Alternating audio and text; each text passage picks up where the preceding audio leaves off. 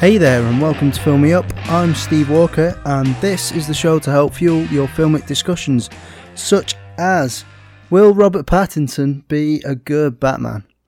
Um, now, I'm going to start by saying that he's not being confirmed as Batman, but it's kind of pointing towards that. It's either him or Nicholas Hoult, but Robert Pattinson's the front runner. And uh, basically, sure. I mean, sure, why not? I mean, the casting directors know what they're doing. Like, you look at the, uh, they're very good at casting for Batman. Um, like, people didn't think that Michael Keaton would be a good Batman, but he was. Same with Ben Affleck. Um, and then you look at like Heath Ledger as Joker. There was a load of backlash with that, and uh, that turned out great. So, sure, why not? I mean, I've not really seen much of what he's done. He's done Twilight. Like I've seen like the first Twilight film and the and Harry Potter. So I can't really say much, but um, I did a little bit of digging, and uh, he's done quite a lot of indie performances that kind of, on the face of it, they all sort of add up to that of Batman and Bruce Wayne. Um, and he's apparently been really good in those roles, and um, a lot of critics have said um, that he's a highlight of them, and that he's one of the best actors working today. So, sure, why not?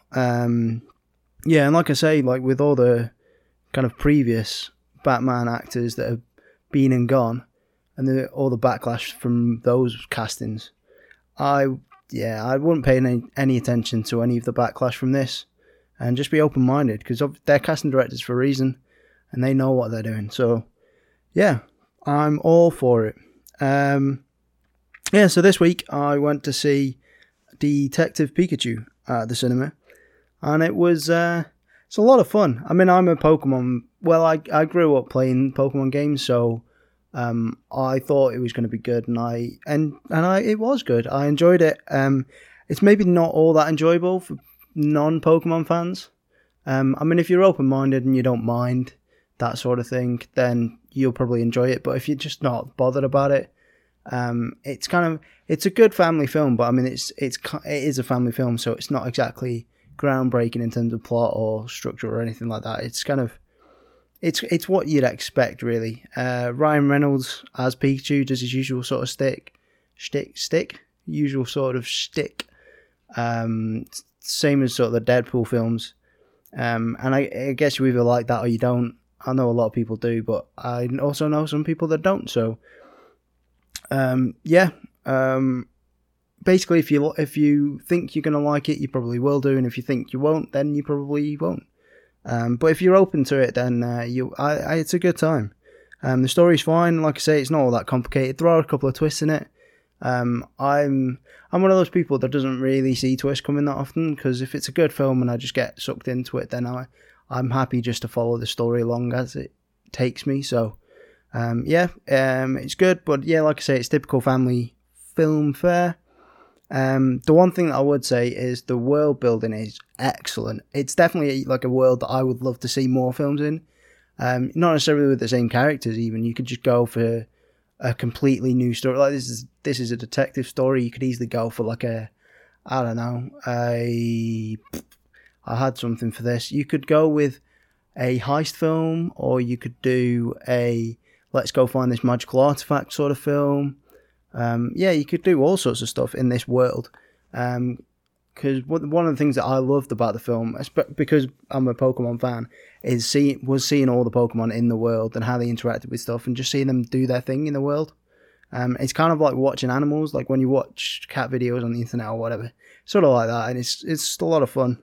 Um, so I definitely would love to see more of it, um, and I'd I'd recommend it. If, if you're gonna see it, I'd try and see it in the cinema just because it's it is quite unlike Longshot that I was talking about last week. It does have kind of spectacle and effects and stuff, and I think films like that you want to go and see. It's a blockbuster, I guess. At the end of the day, and films like that you want to go and see at the cinema to get the most of it. I think. Um, but like I say, it's not for everyone. Um, I told my parents and they were laughing, so it's it's just one of those things. Like they're definitely not going to see it. I I didn't try and persuade them to go to it at all. Like it's it's one of those things. Like I say, if you want to go and you'll think you'll like it, you probably will. And if you don't want to go, then it's fair enough, and because you probably won't enjoy it. Um, But anyway, to the main main crux of what we're talking about today, or whenever it is today, tonight, whenever you're listening to this, um, is the 28 days later and 28 weeks later duology. Um, there definitely should be some sort of name for it. Um, the 28 later, 28 mm, later series. Um, so yeah, there's. I'll give you a bit of background on the actual series as a whole first. I was going to do this at the end, but I'll do it now. Um, so there is a wider lore. So there's two films, um, but uh, there is also a graphic novel that is set between the two films, and there's a comic series that has some characters from the films and a lot of characters that aren't in the films, and it sort of takes place and references events in the films and takes place in and around. And um, it's sort of like a pre-sequel to both films. Um, but yeah, um, yeah, but that's pretty much. I did a little bit of looking into it, but um, if you want to research that out, um, then by all means, this. I mean, it's a graphic novel, and I think there was a comic series that had like I don't know, like twenty issues or something. So it's not too like too much. So if you enjoy this sort of these this series, then it could be worth worth looking into. But coming back to the series, um, so the first film, 28 Days Later. Um, so the story of this one, uh, our protagonist Jim wakes up in an empty hospital to find the streets deserted and feral infected attacking and killing people.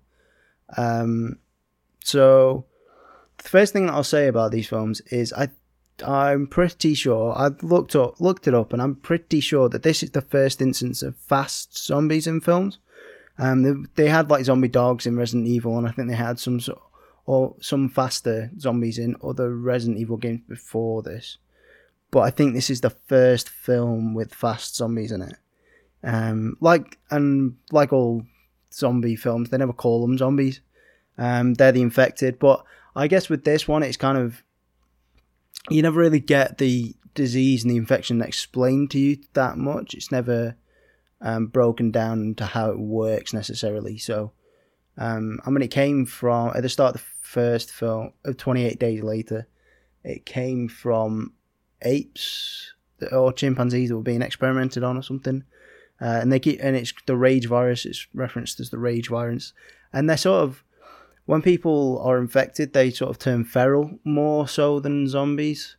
Um, so, and I, it, they seem sort semi-intelligent as well um, at times. So, um, yeah, I don't know. They're they're slight, they're slightly different to your typical zombie, I would say. But um, I think with most zombie films, you have to have something that's slightly different um, to stand out because otherwise you're just a typical generic film. Which, um, given the fact that these are fast some like at the time, I think that this would have been revolutionary and people and the idea of just fast zombies in general would have been enough to carry this film. Um, but I found it quite generic. It's just a fairly generic, like in the world, this world, like the year of 2019, where you got your Walking Dead's and your World War Z's and stuff like this. You've got it's quite a fairly generic post-apocalyptic zombie film. Um, but like I say, maybe it wasn't necessarily at the time. Um, it, it was probably. I mean, it was probably before we had a boom of zombie films and stuff uh, in general. So, um, so yeah, um, there was a lot of shaky cam in it, um, kind of into where whenever the infected are there and whenever the zombies are there, used a lot of shaky cam, which um, is effective in it at kind of representing chaos and it's good use of it. But with it being shaky cam, it could it was quite hard to follow some of like the action um, at times. I mean, I, I think that's sort of the idea, but um, it would it's always nice to be able to see what's going on. I think you can do that in a way. Well, I'll talk about it later. Like there is a way to do it that I think is a bit more effective. Um, also, the other thing I'd say about this film was that I had I so I initially tried watching this at night at like ten o'clock at night, but I also live with somebody, and at time it's one of these films where it's very loud and then very quiet, so I'd have to turn the sound up to hear th- to hear people talk, and then it'd just get so loud, and I'd be just like, Ugh, and try and turn, just be grabbing the remote and try and turn down the volume really quickly. But it, and so like I ended up just turning it off and watching it during the day, um, so not to disturb people. And I think that I mean it's not necessarily an issue. Like if you watched it at the cinema, that wouldn't be an issue at all. But watching it at home, yeah, trying not to disturb people, I guess is, I guess that's like a. It's not necessarily the problem that everybody's going to have, but it's just yeah, it's one of those things like it, people were talking really quietly, and maybe they could have done a better job at kind of in those quiet moments, uh, capturing people talking a bit more. Um, but I know this was made for a low budget and everything, so I'm not too fussed by that. Um, it was directed by Danny Boyle, um, who's made a lot of films. Um, he's a British director, made uh, Slumdog Millionaire, which I think won some sort of Oscar. I don't know whether he won Best Director or it won Best Picture or something. Definitely won some sort of Oscar. Um, he did The Beach with Leonardo DiCaprio, uh, Sunshine, which is a space one. He did Trance. He did, which is like a what was that? Trance was like a hypnosis thing, I think. Um, yeah, he's done a bunch of stuff. Um, but none of his films are he like he, they're all good films, but then none of they're all kind of slower paced and a bit more dramatic, and none of them have ever really grabbed me. Um, like I've never like I know a bunch of people who are like, oh yeah, he's he's like my favorite director and he's great and stuff, but he's never really done a film that's made me go, wow, this is amazing. But he's solid and dependable, and uh, and this film was written by Alex Garland as well, who also worked on The Beach and has done some great films with uh, Dredd and Ex Machina. And he also did um, what's the one on Netflix that was last year with Natalie Portman in it. Oh, come on, Stephen, you can think of this. I don't know, it's gone. It's gone. I'll think of it. Um, but yeah, and so yeah, those are good, good people. Um, and it was kind of early in their career, and they've obviously gone on to do bigger and better things, which is good. Um, I would say the initial ten or fifteen minutes of this film is probably among its strongest. Um, where Jim kind of wakes up from the hospital and like it's just, just no one there, and then he goes into the church and there's all those bodies, and then you get that really creepy shot when he goes hello, and no, like you just get to uh, infected just turn up and look at him, and it's very, very creepy. And then you get the vicar or the reverend or the priest or whatever it is the, coming at him, and it's very creepy. It's very shocking, hard hitting. And fun fact: um, a lot of those scenes, because they were filmed in and around some really busy parts of London, they were actually filmed like before sunrise, um, and they only had like twenty minutes and stuff like this to to film it. So I think some of the shots were filmed at like 4 a.m., um, which was which is crazy. Um, but they did a really good job of it. Um, there's a good mix of survivors in there. Um, you've obviously got your stereotypical sort of tough, tough lass who, um, well, don't take no nonsense and is very remorseless and is like, we need to survive. Um, you've got the upbeat dad sort of character that's trying to provide a little bit of levity. Um, and then you got the eager kid, um, and they they're good. They're good. They you relate to them. They make I don't know. Yeah, they're good. They're it's it, they're kind of well rounded, and it's a good mix of people. Like you could easily have just gone all lots of tough people, but and that wouldn't necessarily made for an entertaining film. Like there's partway through where they go to like an, a ruined abbey and they go to a shop at one point, and it's a bit of levity in there just to mix it up, and it's good. Um, and it makes a change, and it's a good contrast. So when you get the like the darker, um, more horror elements to it, then um, you get that good contrast. Um, so there was a couple of like story beats in this that I was like, ah, like you always get like questions in these sort of films, like horror films, especially. You get weird decisions. Um, like in this one, they the survivors they go from London to Manchester where there's a military broadcast and there's supposed to be like a cure for infection and all this sort of stuff. And they get there and there's nobody there. He gets to this military base, there's nobody there. Um, and then the dad gets infected by a drop of blood because he gets really angry and like kicks a door or something, and some a drop of blood infects him or something. And um, yeah, and then a bunch of mili- like soldiers then come out and just start shooting him because he's gonna he's turned infected. And it's like, why didn't they show themselves earlier? Like, why didn't they just like they turned up because they were turned up and they were like, "Hello, is anyone there?" And it's like, "Oh yeah, they're clearly human." Like, "Hi, we're here." Hi, and like that wouldn't there would be no the dad wouldn't have got infected, and like they so they wouldn't have a dead dad, and it's all this sort of stuff. But um, yeah, I mean the the the military guys. You find out later on that they're not the nicest of people. Anyway, so it's not really uh, too much of a an issue, I guess. Um, and I so, but nobody sort of questions that. Like none of the other survivors question it, um, which I found was a bit strange. Um, but yeah, like the in a film like this, when you reach another band or another camp or something like that, and it's like, oh yeah, everyone's happy. Like, come in, come and have some food. Oh, it's all happy go lucky. We're all doing well, aren't we? Surviving the apocalypse, isn't this good? There's always something wrong there's always something not quite right. And you always basically ends up that man was the real monster all along. And this is it wouldn't be a zombie film if you didn't have something where man was the real monster all along. And to be honest, I thought that it was going going to go the way that they weren't actually soldiers. They they they were like fake soldiers, and they maybe killed the military or something like that. I don't know, because um, they just didn't seem like they were like that. Yeah, they didn't seem very kind of military organized, if that makes sense. They didn't seem kind of yeah, I don't know. I mean, the captain or whatever, like the the guy in charge, seemed quite um. Oh, what's what am I trying to say? Try. He seemed organized or military orientated and focused or whatever. Um, well, the rest of them didn't necessarily seem like that. They were like joking around a bit too much and being a bit too rude or whatever. Um, but um, yeah, but the fake soldiers thing didn't happen, and they were just really horny. Um, it turns out, um, and a little bit rapey, really. And so it escalates from that point. It's like this film has been quite slow building to that point, and then it escalates quickly. Uh, they basically like exile and kill Jim. Well, they're going to kill Jim, one of the survivors, and um, one of the sergeants that is against them, basically raping these women.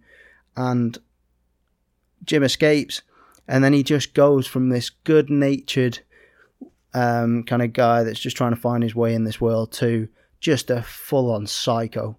And it's it's I like it but it's very strange.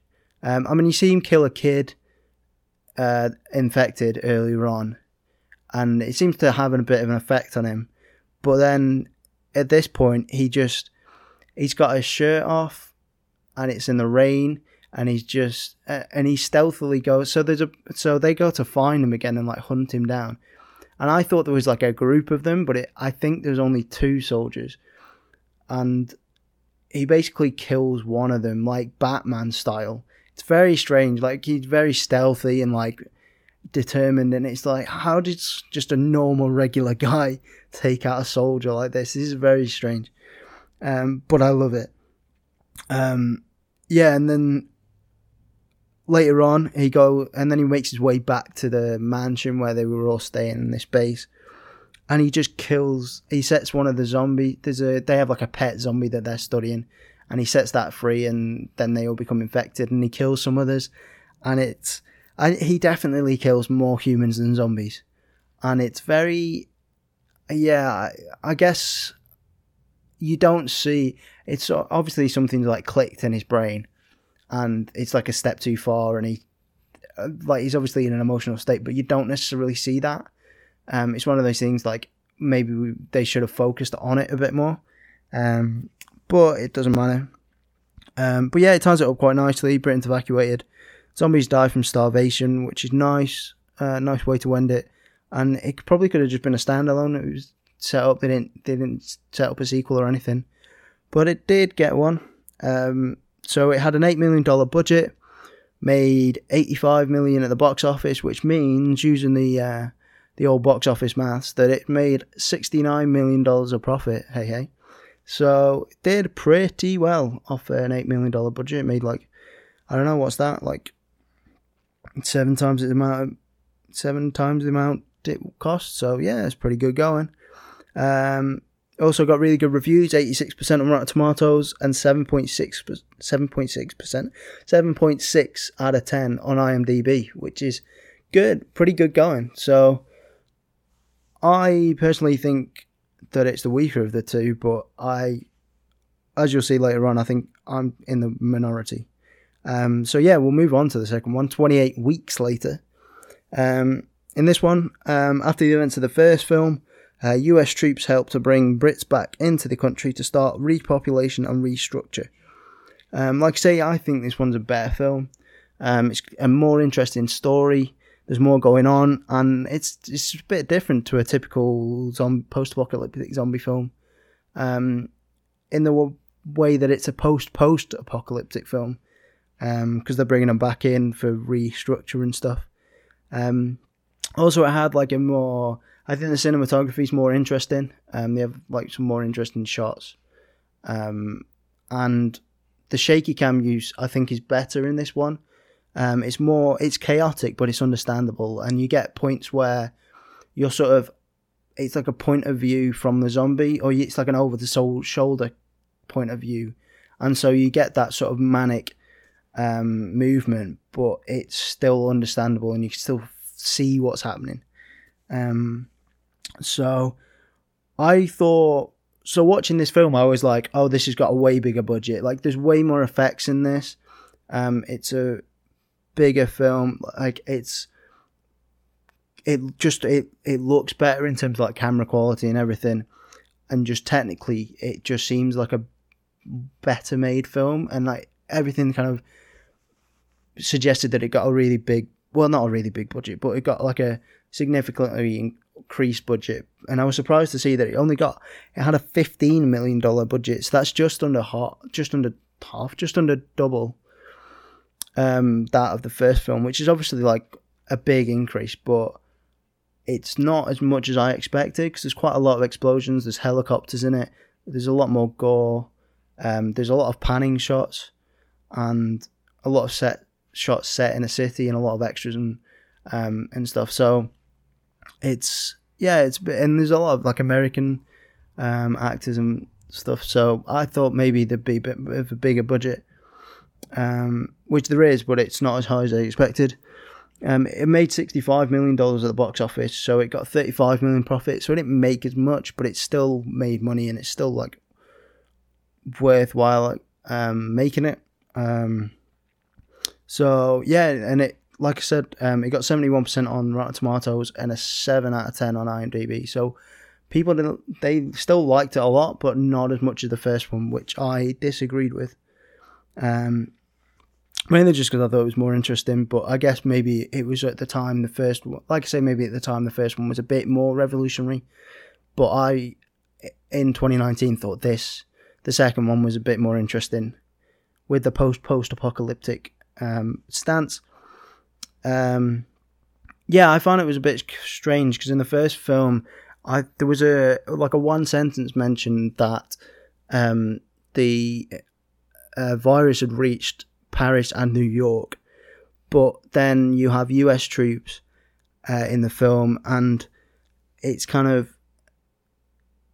like if it had reached New York, then I know like there's way more in the US than just New York or whatever but it kind of ravaged the whole of Britain, mainland Britain. And so I thought, like, if it had gone to Paris, then you would have had all of France and it could go through Europe and stuff. But, like, well, that's just not really mentioned. And, like, I, I researched a bit further, in the wider lore, it's basically said that they're false reports due to paranoia and stuff. And, I mean, if you think about it logically, the infection spread so quickly in terms of, like, once you're infected, you change very quickly. And so like even if you changed in an airport or on a plane or something, that plane would go down very very quickly. That boat would not reach where it was supposed to go very quickly. So yeah, so it yeah it wouldn't reach uh, Paris or New York really unless um, unless uh, unless something else happens. So yeah, it's written directed by different people, but Boyle and Garland were still involved. I think as executive producers. So yeah, it's still sort of their baby. It's still sort of their series, and they still have say in it. Um, it starts with the sort of typical post-apocalyptic survival zombie thing that you'd expect, and it's very good. It's very entertaining and quite harrowing. Especially there's a point where there's a point where Don, uh, one of the main characters, leaves his wife um, because he thinks that I don't know. It's like a, a choice that you'd never want to have to make. He basically runs away thinking that rather than going to his wife because he thinks that he could, sort of like, it's almost like he's choosing between dying together or staying alive on his own.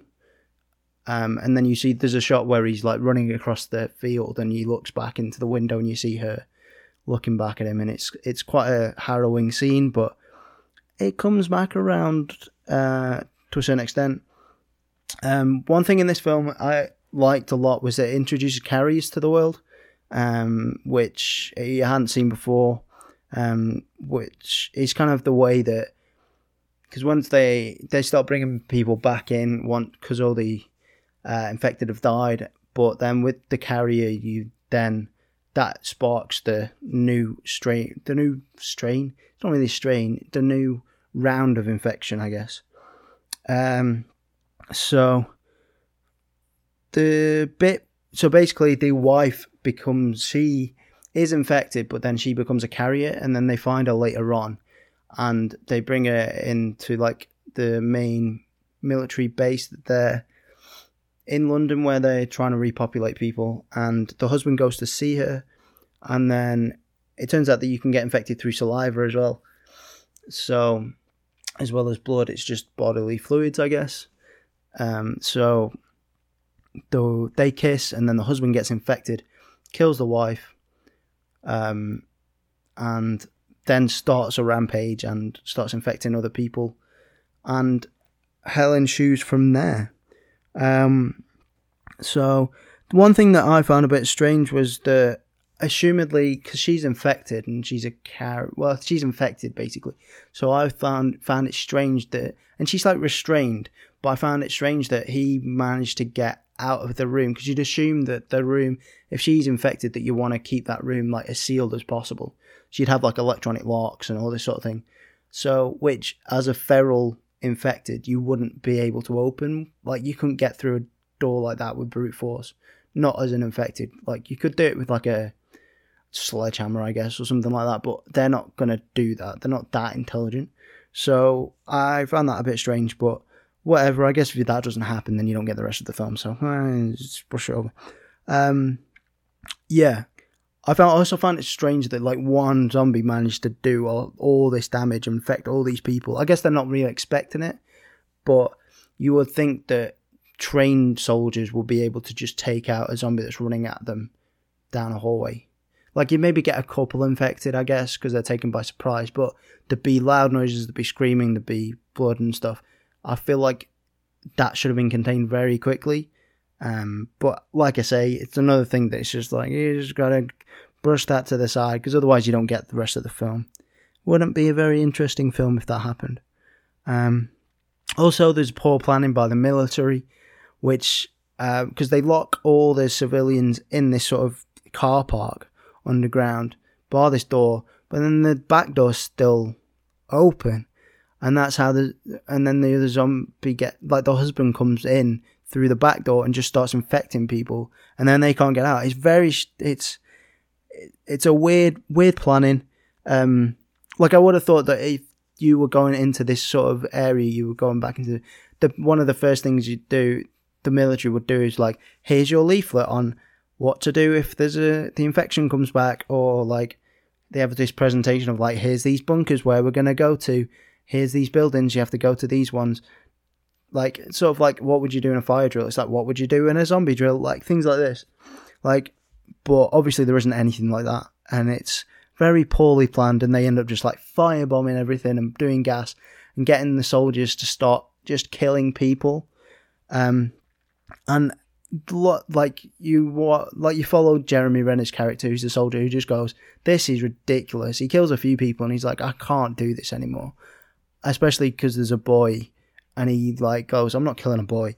So um but you would expect more soldiers to do that but they just blindly shoot people. Like there's a point where Jeremy Renner's character tries to look around a corner with a mirror and gets the mirror shot out of his hand and it's like a zombie is clearly not doing that zombie would have torn out of that alleyway at full pelt, like trying to just climb up to eat you or something. Like that. That's I don't know. It's very strange. Like it's clearly a person, and they're clearly not infected, but it's very strange. I don't know why.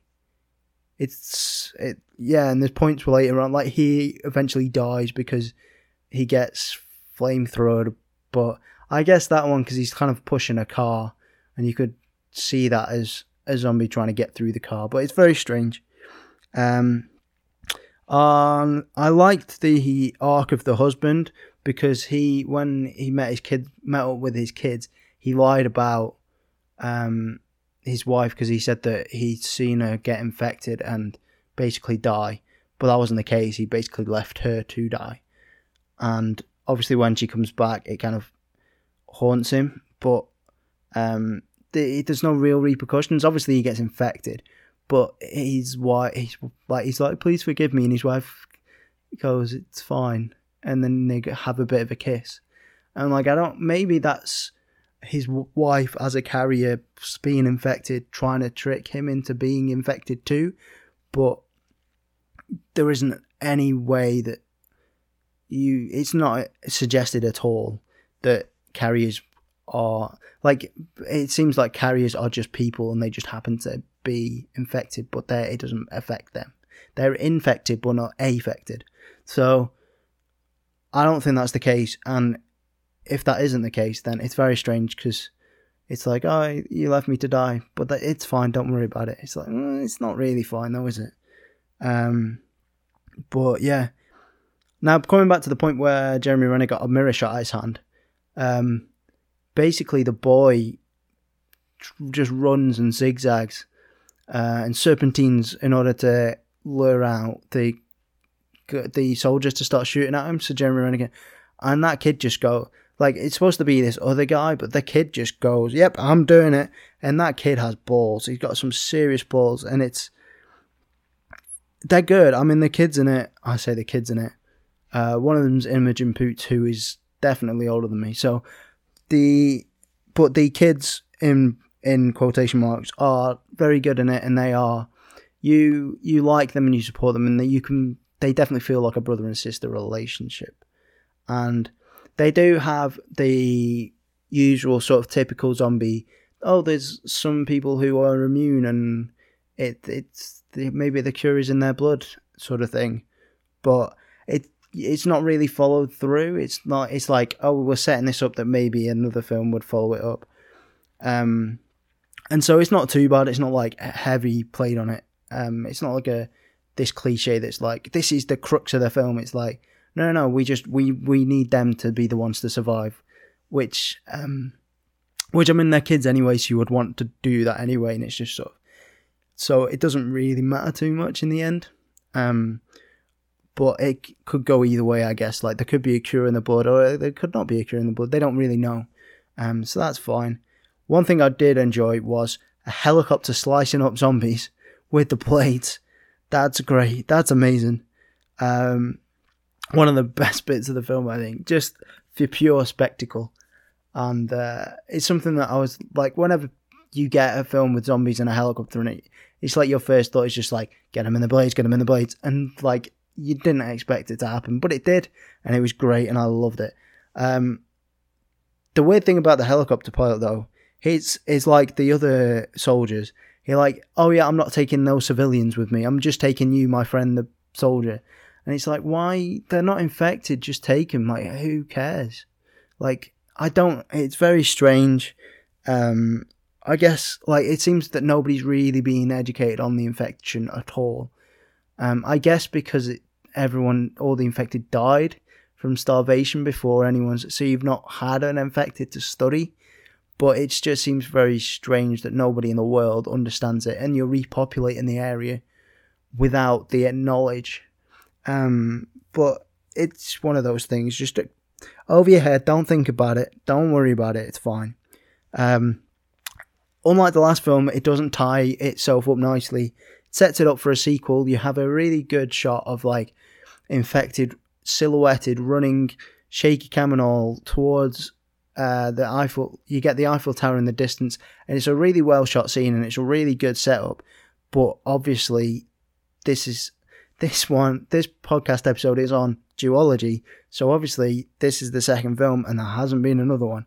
So I would have liked it to be there to either have been the third film or for them to have tied it up. It's one of those ones where it's like films where if you cut out like the scene or you end it like a few minutes earlier, it's all fine. And like it's yeah, there's an ambiguous ending of the pilot taking the kids who may or may not have a cure in their blood to Paris, and but you could easily just go, yeah, like it's up to you. Like they either have the cure in their blood, and it's like yeah, they they they have it, and we've cured it, and it's fine, or they don't have it, so oh, but oh well, who cares? Like I it's it's just a bit of a shame, really. I mean, they they were planning to do another film. Um, obviously, you could go 28 months later, 28 years later, and they they they kept talking about it for quite a while afterwards. Um, but um, people were trying to get stuff out of Danny Boyle, like because he was like, "Oh yeah, we've got ideas," and he was like, "Oh, well, what are they?" And he's like, "Well, I'm not telling you because they'll use it in World War Z or Walking Dead or whatever." So, but the last we heard was in 2015, where they were like, "Yeah, it's still a possibility." Um, it's more likely going to be 28 months later because then you got a possibility of doing 28 years later. And it's like, okay, sure, okay. But obviously, it's not been made. And I guess it's probably not going to be made. I mean, it's been over, it's been like 12 years since the last one. It's not within the realm. It's like, it's like, it could get made, but it's probably not going to. Um, so yeah, so those were 28 days, 28 week, the 28 later series. And now I have a hypothetical question for you. Hypothetically speaking, um, what? Well, it's not really hypothetical speaking. It's just a question. I don't know why I've put said it's hypothetical. It's not at all. My question to you is: What new idea has reinvigorated the zombie genre? So, for example, 28 Days Later was quite revolutionary because it introduced fast zombies to the genre, and it's something new that people hadn't seen before. And is there anything like that that you think has been introduced to the zombie genre in the past few years that has reinvigorated it and refreshed it? I personally think that the swarms in World War Z were great and that because it, it makes a lot of sense because they they they're just animalistic they have no real intelligence and they would definitely just throw themselves and just climb up to get to you. And like j- just looking at it, it's very it's it adds a new element of fear to the proceedings, to the scene, because now buildings aren't really safe and they could be climbing up the walls on the outside, and it's just and just looking at it from like a spectacle view, like on a like just watching it, it's it's amazing. Like the World War Z game came just just came out recently, and just watching gameplay from that, it's something else seeing because it's still new and it's something else. Just watching zombies, piles of zombies, just climb up a wall. It's it's really good. Um, the, the other thing, um, I'm going to give a shout out to Santa Clarita Diet. It now technically it's not. I mean, it is a zombie zombie series sort of, um, but um, basically it's just that Drew Barrymore is a normal person, but she needs to eat people. Um, there's no like that's basically it. Um, so it's very funny and it, it gives you good situations and stuff.